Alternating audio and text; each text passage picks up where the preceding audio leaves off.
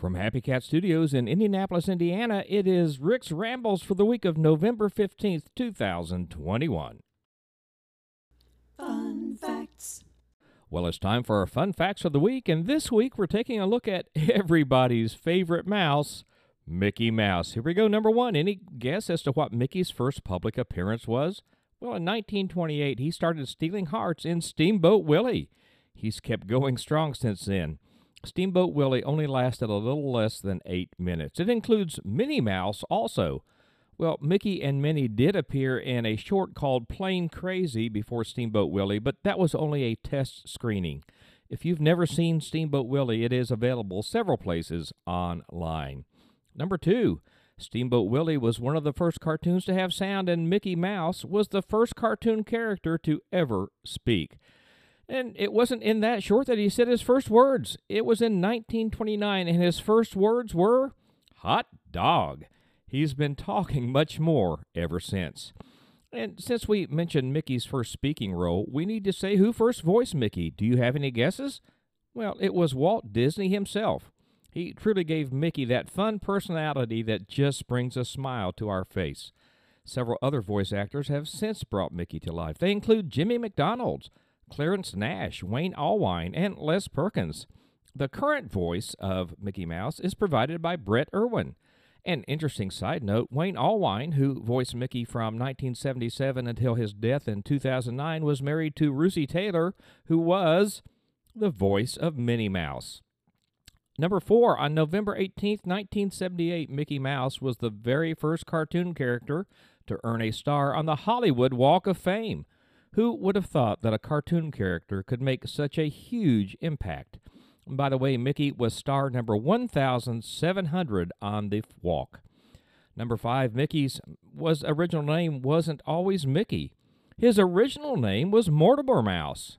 Walt's wife, Lillian, didn't feel like Mortimer was a good fit for his personality, so she suggested Mickey. He definitely looks like a Mickey, don't you think? And that name has a great ring to it, and it's also much easier to sing. Well, number six, we all know him as Mickey Mouse here in the United States, but I have several international listeners, and did you know he has different names all over the world? In Sweden, he's Musse Pigg. In China, he's Milau. And in Indonesia, he's known as Mickey Tikus. And if you're in Italy, instead of Mickey Mouse, they call him Topolino. That's the inspiration for Topolino's Terrace restaurant at Disney's resort. How about his iconic white gloves? Well, when you look at Mickey's hands, you can't help but notice his white gloves. His gloves are white for a reason. Walt Disney needed to have his hands stand out, or else they would just blend in with the rest of his body. In the early days of animation, they had to do things a little differently than they do now.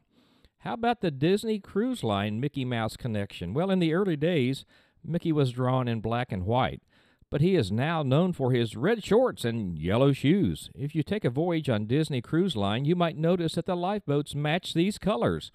Well, that's not a coincidence. Disney works closely with the authorities to come up with a color that resembles Mickey's clothes while still meeting international nautical guidelines. After those colors were approved for the Disney Cruise Line, some other cruise lines adopted that color as well. Did you know that Mickey Mouse has an official signature? Well, he does. All the Mickeys you will meet at the Disney parks have to have the classic Mickey signature down perfectly. Imagine having to get all that done with those massive white gloves on. The characters go through hours of training to get that signature down. Number 10, one thing, fun thing to do while visiting a Disney park is to look for hidden Mickeys. These are all shapes of the world's most famous mouse, and they're hidden literally everywhere. Some of the hidden Mickeys are obvious, or others are very difficult to find. Ask a cast member about hidden Mickeys, and he or she will be able to get you started. And uh, one bonus fact number 11 Did you know Mickey Mouse is the most common write in for president in the United States presidential elections. It's true. It sounds crazy, but yes, it is true. Mickey Mouse is the most common write in for president. Mickey Mouse always receives votes to become the President of the United States. And there you have it, our fun facts today about Mickey Mouse. As I age, I'm becoming aware of how vitally important it is for me to accept new challenges, to stay sharp mentally, emotionally, even physically. And that's what today's feel good story is about. It's about the mom that climbed El Capitan. Are you ready? Here we go. You may have heard about Alex Honnold, the daredevil climber whose historic ascent of El Capitan and Yosemite, with a little more than a t shirt and chalk, was portrayed in the Oscar winning documentary Free Solo. Well, now his mother just became the oldest woman to conquer the famous Granite Peak, having reached the peak on September 23rd, the morning of her 70th birthday. Deirdre Waldonek, the writer and language teacher, decided to take up climbing as a means to connect more deeply with her son, who made history in 2018 when he became the first man to climb El Capitan without ropes or safety equipment. Climbing El Cap at 70 takes its toll physically, mentally, and emotionally, Waldonek wrote in her blog. I'm not emotionally down from that climb yet, and I'm not sure I ever will be. In 2008, Honnold was home nursing an injury, which allowed him time to accompany his mother on her first visit to a climbing gym, Pipeworks, in Sacramento. She completed 12 routes that day with his help, but it was months before she had worked up the courage to return on her own. Waldonek became committed to the sport and began to meet friends and sharpen her skills. She scaled parts of Half Dome and Cathedral Peak at a time when many other people her age are thinking about retirement and slowing down. Well, she would go on to write a memoir of her experiences climbing with Alex called The Sharp End of Life, a mother's story, referring to the climber at the sharp, or the lead end of a route, who essentially bears all responsibility for guiding the route and securing the rope for all the other climbers. As a mother, I marveled at this process of swapping leads.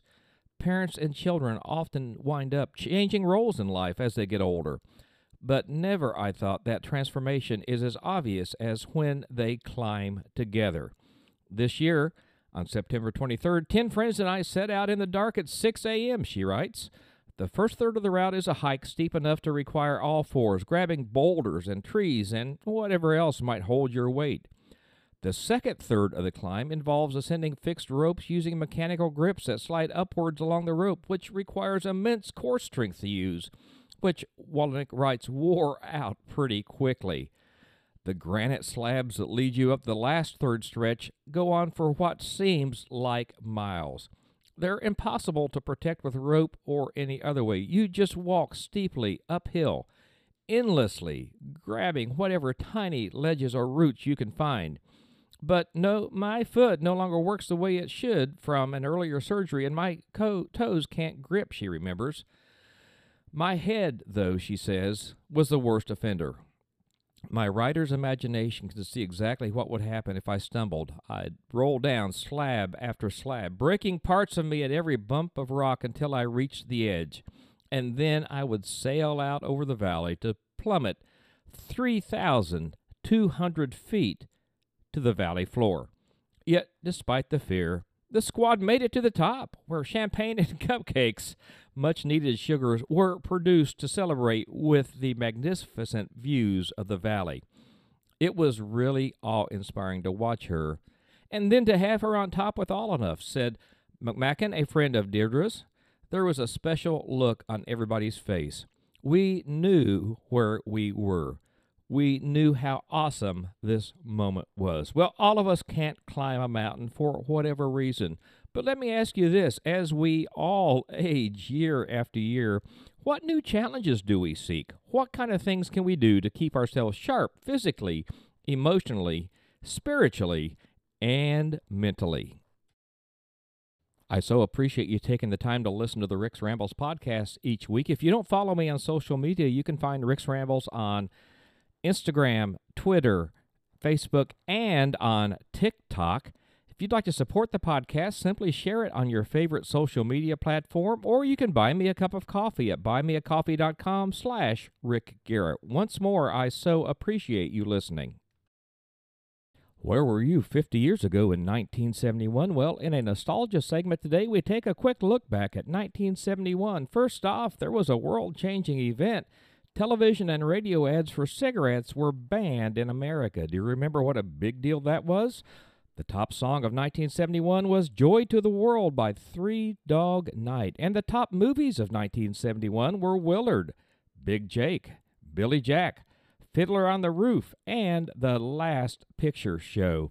How about these slogans and quotes from 1971? Do you remember these? Is it live or is it Memorex? You finished it, didn't you? McDonald's introduced You Deserve a Break Today. Here's a famous one from a sitcom Marcia, Marcia, Marcia. Of course, that's Jan Brady in the Brady Bunch. Geritol, I had completely forgotten this commercial. My wife, I think I'll keep her. 1971, State Farm introduced this slogan Like a good neighbor, State Farm is there. How about my baloney has a first name? It's O S C A R. Yes, 1971. And I can't believe I ate the whole thing. Who remembers that one? On November 24th, 1971, a man known as D.B. Cooper hijacked a plane, obtained $200,000 in ransom money, and parachuted into the night, never to be seen again. Again in 1971, Ray Tomlinson invented internet based email. The first Starbucks opened at Pike Place Market in Seattle, Washington. Taco Bell was founded in 1971. Century 21 Real Estate was founded in 1971, and Gillette introduced the Trac II razor, the first double bladed razor. There you go, a quick look back at 1971. It's no secret that social media has changed the world that we live in, and it's up to us whether we use that tool to change it for better or for worse. I thought today I'd just do a random top 10 list. I looked up the 10 most used social media sites in the United States in 2020. Here we go. Number one, well, this is no surprise. Facebook is the most used social media network in the United States. Number two is kind of surprising to me. Number two is YouTube with 2 billion users per month. Number three is one I've honestly not heard of WhatsApp Who's heard of WhatsApp? That's a brand new one to me. That must be a young person's thing. Number four, Instagram, and I love Instagram. It clocks in at 1.16 billion users per year. Number five is TikTok, and I will admit I've kind of got addicted to TikTok. Those short form videos are so much fun. Number six is Snapchat, another young person's thing, I think. Number seven is Reddit, and I am a heavy Reddit user. Number eight Pinterest. I had no idea Pinterest still existed. I thought it had fallen by the wayside a long time ago. Number nine is Twitter. Of course, I love my Twitter. And number 10 is one that I just never got the hang of LinkedIn. And I don't know if that's really a social media site or not, but it's sure listed on these top 10 most used social media apps. And it's time for our special days of the week. Today, Monday, November 15th, is National Bunt Cake Day, and it's National Raisin Bran Day. I love Raisin Bran. Haven't had it for a number of years. I think I need to get some. Tuesday, the 16th, National Button Day. I had no idea how big of a hobby button collecting is, and it's National Fast Food Day. Wednesday, the 17th, is National Baklava Day. We had baklava last night. Uh, may have to have some next week, too and it's World Peace Day. Thursday the 18th is Mickey Mouse's birthday. Now you know why we did our fun facts. And it's Apple Cider Day. Friday the 19th is Worldwide Monopoly Day. Have you ever played a game of Monopoly all the way to the end? I don't think I have. Saturday the 20th is National Peanut Butter Fudge Day. And Sunday, the 21st, is National Pumpkin Pie Day. And that's going to wrap it up for this week's episode of the Rick's Rambles podcast.